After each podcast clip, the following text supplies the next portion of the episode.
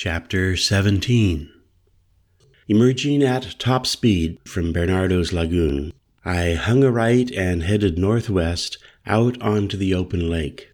Feeling the good sting of sharp, cool wind in my face, I had to almost immediately drop the throttle way down. The afternoon waves were real rough out here, which proved to be a blessing of some sort because I wasn't able to think back or forward in time. Handling the heavy wooden boat required my full attention. Twenty minutes later, feeling somewhat discharged by the elements, but still in a daze, I banged up against the hot springs pier, cut the engine, and tied the boat to the weathered wooden pilings. Glancing up toward the cabins and hacienda, I wondered if there'd been any word from Mahee or Michael while I was gone. But instead of heading up toward the main lodge, I decided a good long soak would help defog my mind to where I might just possibly know what to do next. As I headed toward the cave, a woman came walking out. The visual jolt caught me off guard because I was just then saying a hazy prayer for a miracle to happen. But it was only Francesca who was emerging from the black hole in the mountain. Oh, there you are, she said, her voice tight. Michael was here looking for you. Were you over to his son's place just now? Hmm, was this woman enemy or kin? Yeah, I was, I told her. Shall we have a drink up above? Um, I was going to take a soak. Well, yes, we can speak afterwards, she said. The dark, warm interior of the cave was just what I needed after the chill of the wind out on the lake. Making my way toward the pool I'd been in last night with Francesca and with Ursula this morning, I glanced over and up to where the old man had been sitting. Yep, there he was again, not making eye contact, but almost surely aware of my presence. I sat down on a rock and unlaced my boots, touched a bare toe in the hot water, and slowly submerged myself downward into the liquid blackness. No one else was in the cave but the silent sage, and when I glanced at the old man again, he was still gazing into misty space. I took a slow, deep breath, leaned forward, and sank deeper, going all the way under water for a blank minute or so. Then floated effortlessly back up to the surface.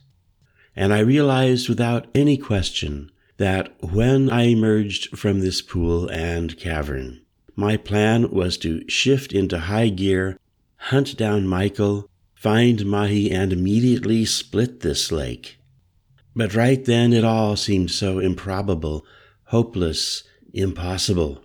Very possibly Mahee would never reappear. I glanced at the old man who seemed right then to be my own personal witness. Then I submerged again down into the dark depths, and while down there, deep in the wombian, weightless, timeless embrace of the water, I realized that I could just decide to start inhaling water instead of air, fill my lungs, and be effortlessly gone permanently from this whole crazy world. I felt my lungs screaming louder and louder, not for a watery demise, but for the blessing of again inhaling the Earth's vast atmospheric ocean. I spent just one more eternal moment right on the edge of serious blackness, the exact flip side of life. Then my body rose up, broke the surface with a slight splash and loud echoing gasp. When I looked over toward the old man sitting like a frozen ghost in the steam, I realized that he would probably just sit there whether or not I ever came up for air. And somehow, his total non attachment soothed me rather than upset me. And for quite a while, I just sat there in the pool, feeling thankful to find at least a fleeting bit of total calm and quiet. Then something external began to tug on my awareness, and my eyes caught vague movements way down at the front of the cave. And now I could see someone walking up the narrow trail toward me. Was it Mahee? No, it was a big lumbering man. Wingster or Quemado coming to get me? Wrong again. The solitary, sentient being approaching my pool was Michael Bernhardt, El Maestro himself, walking fast and agitated, his bear like shadow looming large ahead of him. He came quickly to the edge of the pool. Jack, here you are finally, he huffed. I looked up at him. So, I said evenly, have you seen Ma Helena? Seen her, no, he reported. But contact, yes. Tell me what happened over at Bernardo's. Uh, nothing happened, I said. And everything. It's a crazy scene over there. So, he responded, you see now that he's the crazy one. I'd say both of you are over the edge, I replied. But surely, he went on, you're with us, not him. I'm not with anyone, I told him. I just want to find Mahee, get my van, and get the hell out of here. Ah, life is not so simple, he said back. And right now I must know can I trust you? Glancing back nervously to the front of the cavern, he inhaled sharply. Damn, they're here already, he said. I looked and saw several men entering the cave. Michael reached into his hand woven bag and came out with, Shit, there it was again, that damned jade hard on. Mike made a move and tossed the ceremonial erection right at me. I just barely managed to catch the thing by its obvious grip. Quick, Michael muttered. Get over to the far side and drop it into the lake. Throw it over. But I reacted, It's deep. You'll never be able to do what I say now. So I half swam with the thing over to the other side of the pool. There was a ledge of smooth natural rock between the hot pool and the interior lake water. I looked a final time to the hovering hulk of Mahee's father, then brought the carving up out of the water in one smooth motion reached over and let it drop. The shaft slipped from my fingers as if in slow mo, and then was gone. Good, Michael was saying, struggling to keep his voice calm. Now I must go face my fate. Forget about me. Focus entirely upon joining Mahee. There can be no hesitation. Everything depends on the two of you. Mike, I said, I warn you, don't go to Bernardo. He's a megalomaniac with crazy techno shit all set to. If we trust and stay in the high heart, he said, we shall stop him. You must surrender your entire soul to the deeper cause and unite with Mahee. Do you hear me? The gaggle of equipment clad police were now just fifty feet away and closing. Michael's eyes were aglow with intensity. Hear me, Juan. Stay in the high heart. Call on Nopalito. Blessings upon you, Jack. Strike the final blow and be a man. Honor that power and a la nueva. Five men were approaching on the run, huffing and puffing, carrying rifles.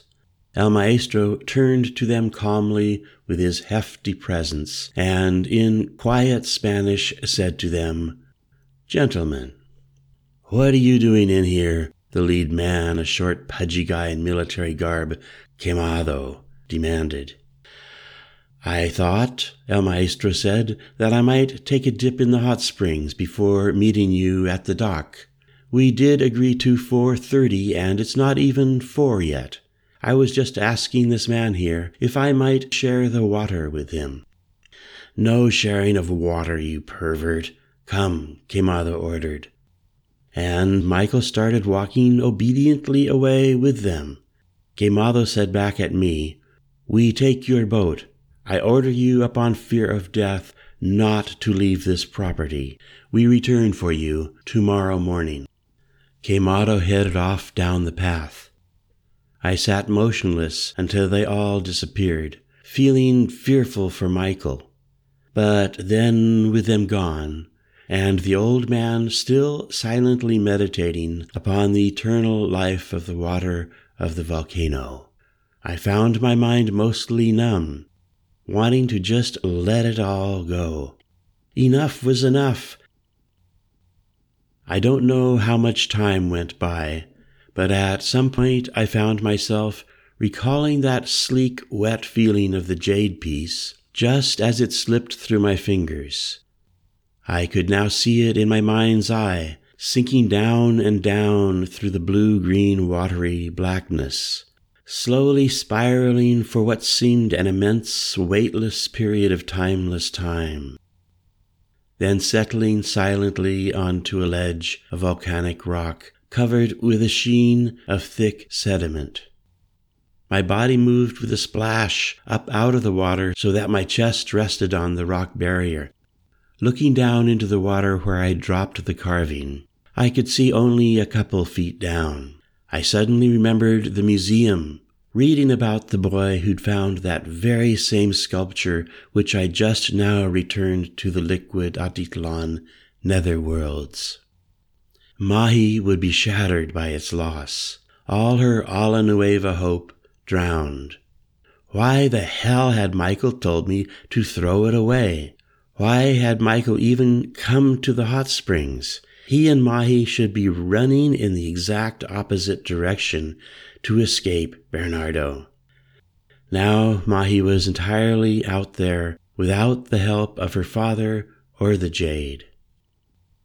Still staring into the blackness of the water, for just a second I thought I saw a tiny point of light flashing at me from deep down, but then it was gone probably just some internal misfiring of my optic nerves. But no, there it was again, a definite glow of light. The darkness of the water was somehow being violated, the inky blackness transformed into a bubbling lightness rising upward. Something definitely physical came up fast to break the surface with a loud splash as a very physical Atitlan monster rose into clear view just two feet from my face, looking black and slippery and gaping at me with giant, flat, unblinking eyes. Then a hand pushed scuba goggles up, and I found myself looking into the blinking, bright gaze of the one person in the whole wide universe that I'd give anything in the whole universe right now to see. But she looked so strange. Her hair seemed to have been cut very short and then dyed blonde. Weird. But the look in her face, it was wild, liberated, glowing. No calito, mi Juanito, she said. The expression on my face must have become temporarily ashen, because she smiled her famous broad lipped smile. Oh, she said, am I only a vision, perhaps? Not real at all? she broke out laughing. Ah, I could gobble you, she said. I have only just arrived this morning. The traveling was difficult. I lay in a damp sleeping bag last night, and I thought of you. I am still aglow, but I cannot stay. I've just found what I was seeking, and although quite unwise, I had to come up to the surface to see you, if only for just this moment. She shrugged the tank off onto the flat rock and moved her body in a tight one piece black swimsuit up and over into the hot pool with me. She seemed on fire, her wet lips pressing hungrily against mine. Instantly, sexual energy crackled between us, hotter than the water we were splashing around in as we kissed and laughed and half wrestled with each other. My energy charge rose in a surge of crazy hunger, and then things got even more intimate. No need for details of the next seemingly infinite and utterly satisfying interlude. For me, everything in the universe disappeared but her touch, her quickly naked presence, her silky skin and sudden laughs and gobbling kisses as we soared off and merged and came together with luxuriant, wanton gusto and abandon. Ah, finally, she was murmuring in my ear as we both caught our breaths afterward. But then she was suddenly pushing back from me, turning her head to look apprehensively down at the opening of the cave. This is not yet fully our time, she whispered urgently. This visitation has only been the safest means for me to regain this. She reached over to the flat rock by her aqualung and grabbed the jade carving, lifting it into the air. I shall hand this to Abierta, and its true spirit shall awaken and leap up to help free our people. But wait, I warned her. I went and talked to Bernardo. He's hunting you and that thing with a vengeance. We gotta get away from this lake right now. No, she said. I must take this to Abierta. Mahee, you've got to listen to reason. Reason tells me that tomorrow morning, she said, if you have the huevos, you must come to me on the six o'clock mail boat from Panajachel to Santiago. Francesca will help you catch the boat, and then someone will meet you in Santiago and bring you to me. We are winning. I feel it. She again glanced toward the opening of the cave, and then smiled as she waved a hand to the old man who was still just sitting up there, passively witnessing the unfolding of the universe. Then she made a fast, splashing move up out of the water onto the rock, putting on her aqualung and headgear, and grabbing the jade phallus, she slipped under water and was gone.